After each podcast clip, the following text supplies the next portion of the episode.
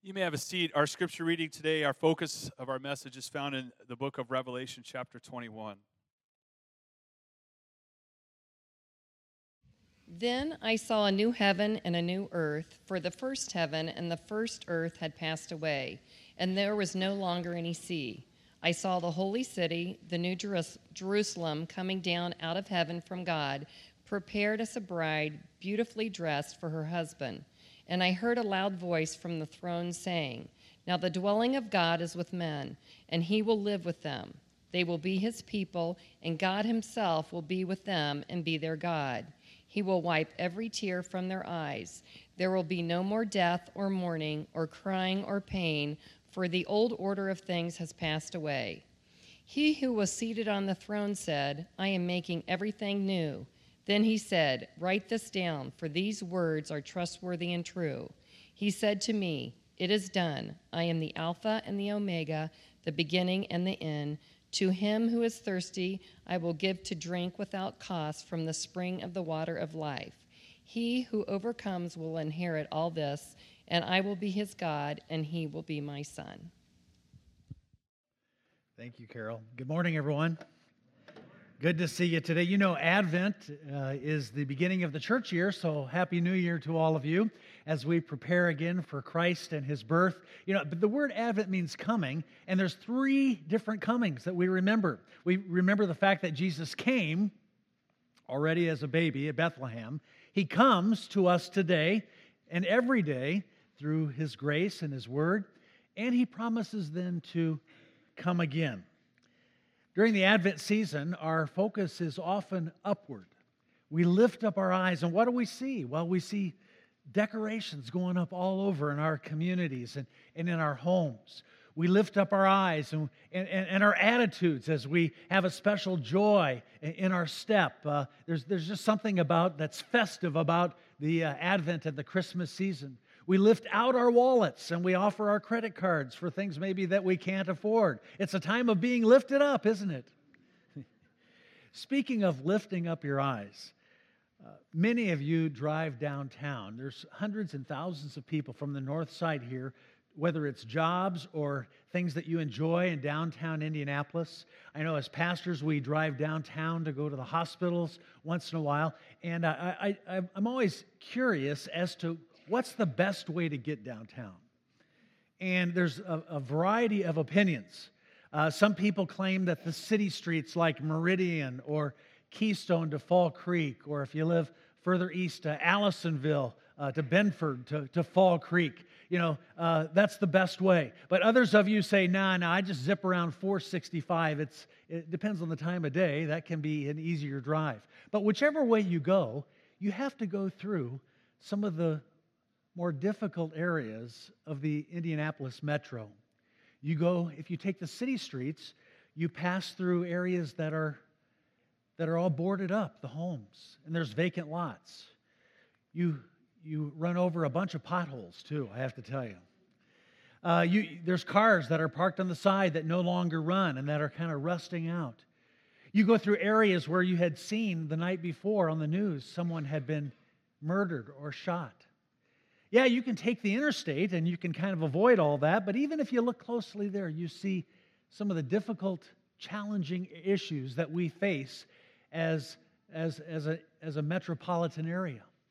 But you know, as you're driving there, it's possible that you can kind of become unaware of all that stuff. In fact, you can drive right through all of those problems. And to help you to do so, we've got messages that are floating up in the sky. You can lift up your eyes and you can see advertisements. Eternity in the Distance by Calvin Klein. A brand new Lexus with a red bow on it. Further down the street, you can see an advertisement for an attorney next time you have an accident, okay? And it goes on and on and on. It's possible for you to just kind of miss all of that stuff, all of the bad things, and drive through all of people's problems. You know, Advent is very much a time of introspection. It's a time for me. It's a time when I have to get things ready for my house. It's a time when, when I need to get the right present for the right person. It's a time when I have to buy the groceries for the family gathering. And we become very self focused, if we are honest, during the Advent season. And it's possible, just like those who drive downtown a awful lot, to kind of just go through the mess of life and just kind of ignore all of the problems. Well, today, on this first weekend in Advent, our thoughts are turned upward, just like a Christmas tree pointing heavenward. And God gives us a vision of what it's going to be like when he comes again. As we mentioned, part of the Advent preparation is to prepare for Jesus to come at the end of time, not just as a little baby. He's coming again. And so, as we lift up our attitudes, we see that God can call us to get beyond this self centered me, me, me, me focus. Get beyond this attitude that says, God, at this time of years, only for what I want and my pleasures and what what I think needs to be done.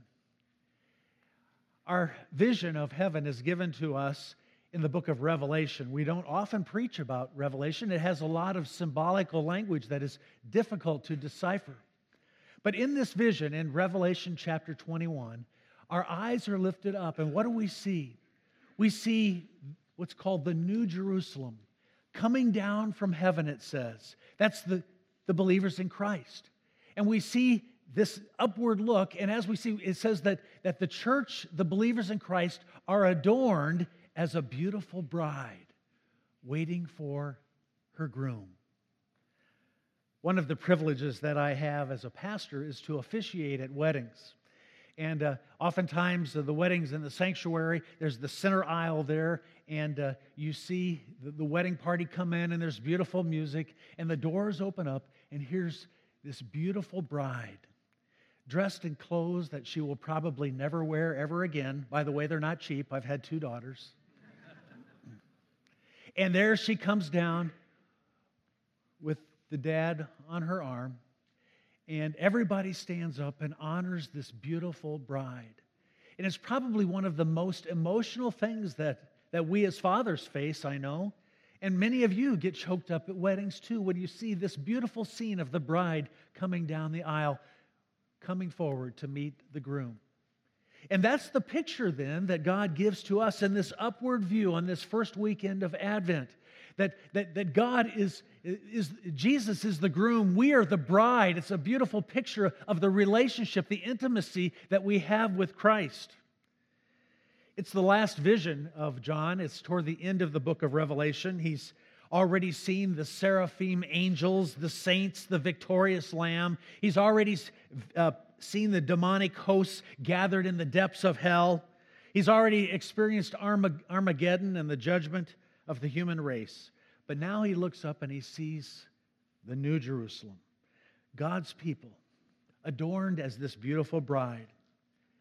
At the end of this vision, the groom, who is Jesus Christ, says to his bride, that's us, the church, he says, Behold, I am coming soon.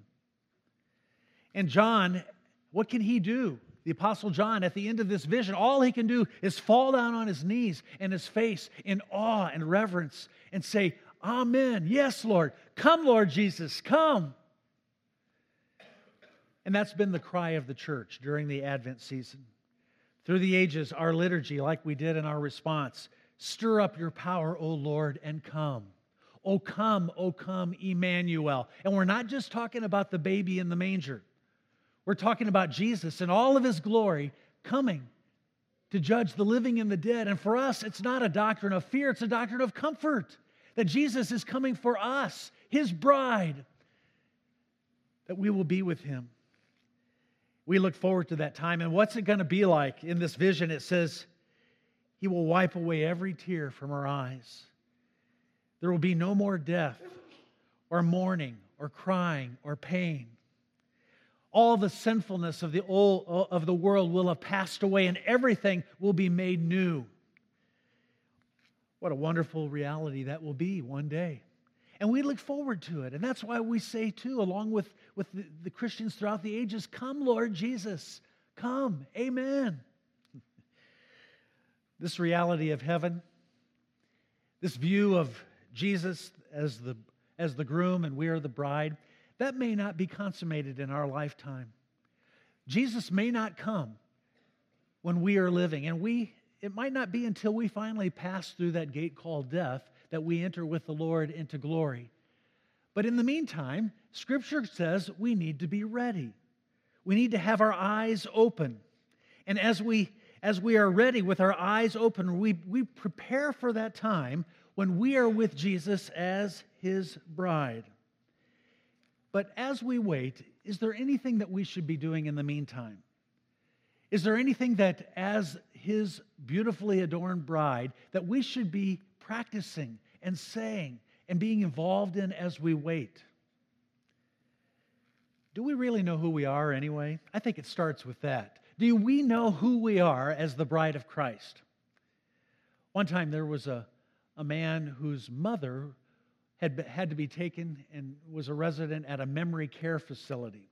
Her dementia had gotten to the point where she could no longer stay in her own apartment, her own home, and she had to go into one of these skilled care facilities. And so every Saturday, as was his custom, he would go to see his mother. Well, one Saturday while he was there, trying to have a conversation with his mother, uh, something peculiar happened. He heard all this commotion out in, in the hallway, and so he, he ran out to see what was going on because there was giggling and laughing, and there was, there was, there was hand slapping, and there was, there, was, there was all this stuff going on. The, the place had come alive.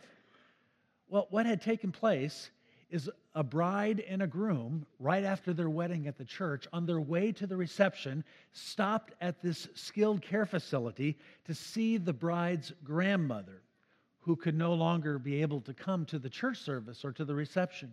And so they stopped to see and to show themselves to, to their grandmother. And What, what a joy that was. All the smiles, all the laughter, all the congratulations and the hugs and the kisses. And so the son who saw this out in the hallway then went back to his mother. Up until this time, it had been a one sided conversation because mom just kind of sat there.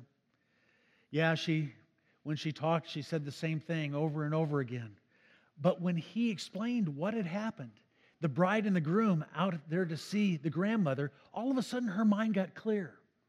All of a sudden, she was recalling her wedding day back in World War II, where she got married in the pastor's living room because the next day her husband had to leave for war in Europe.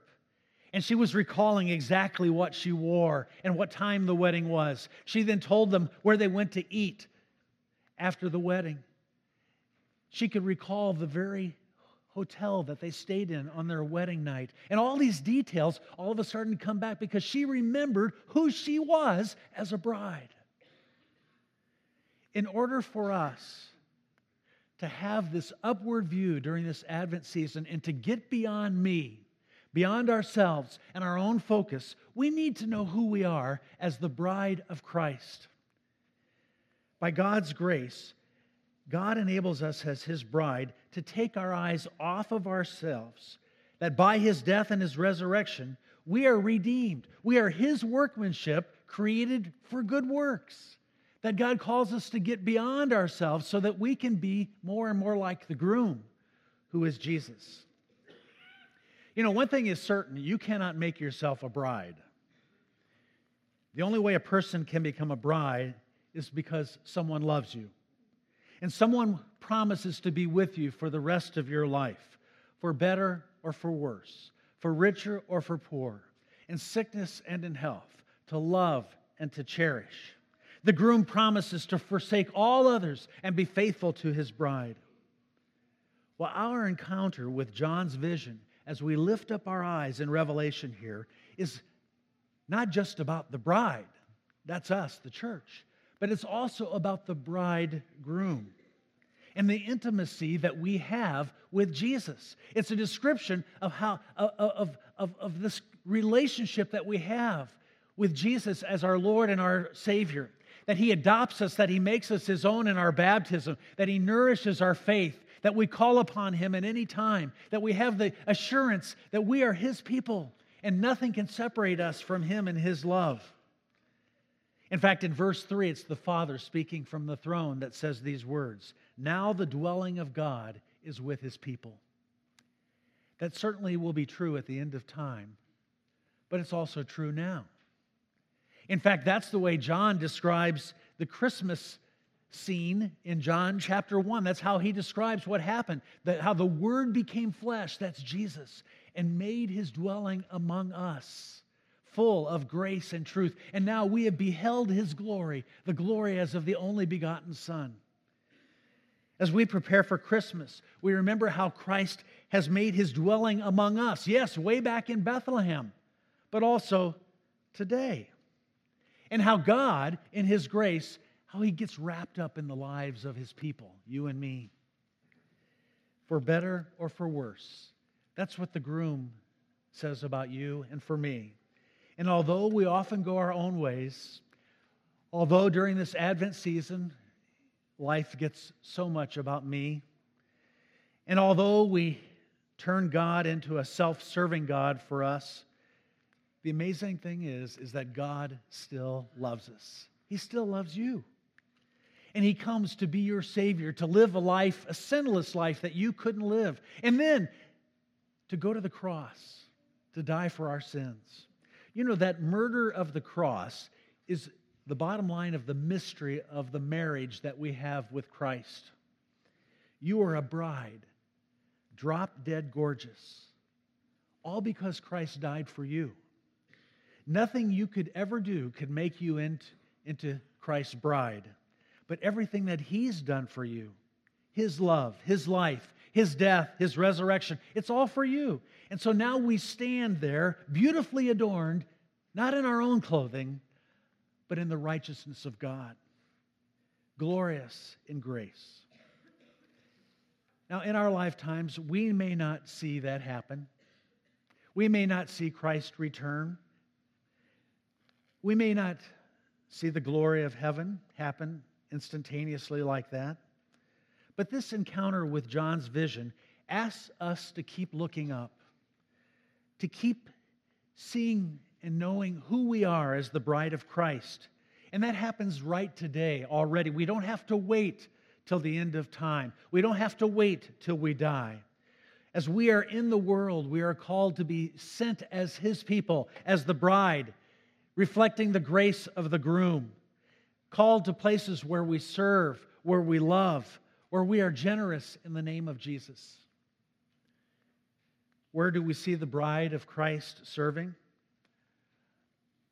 A pastor describes the time when he saw it. One time he was visiting one of his elderly parishioners. It was a woman, and she was older, and she had already slipped into a coma and was very near death. The family had called him to see this lady and to pray with her one more time.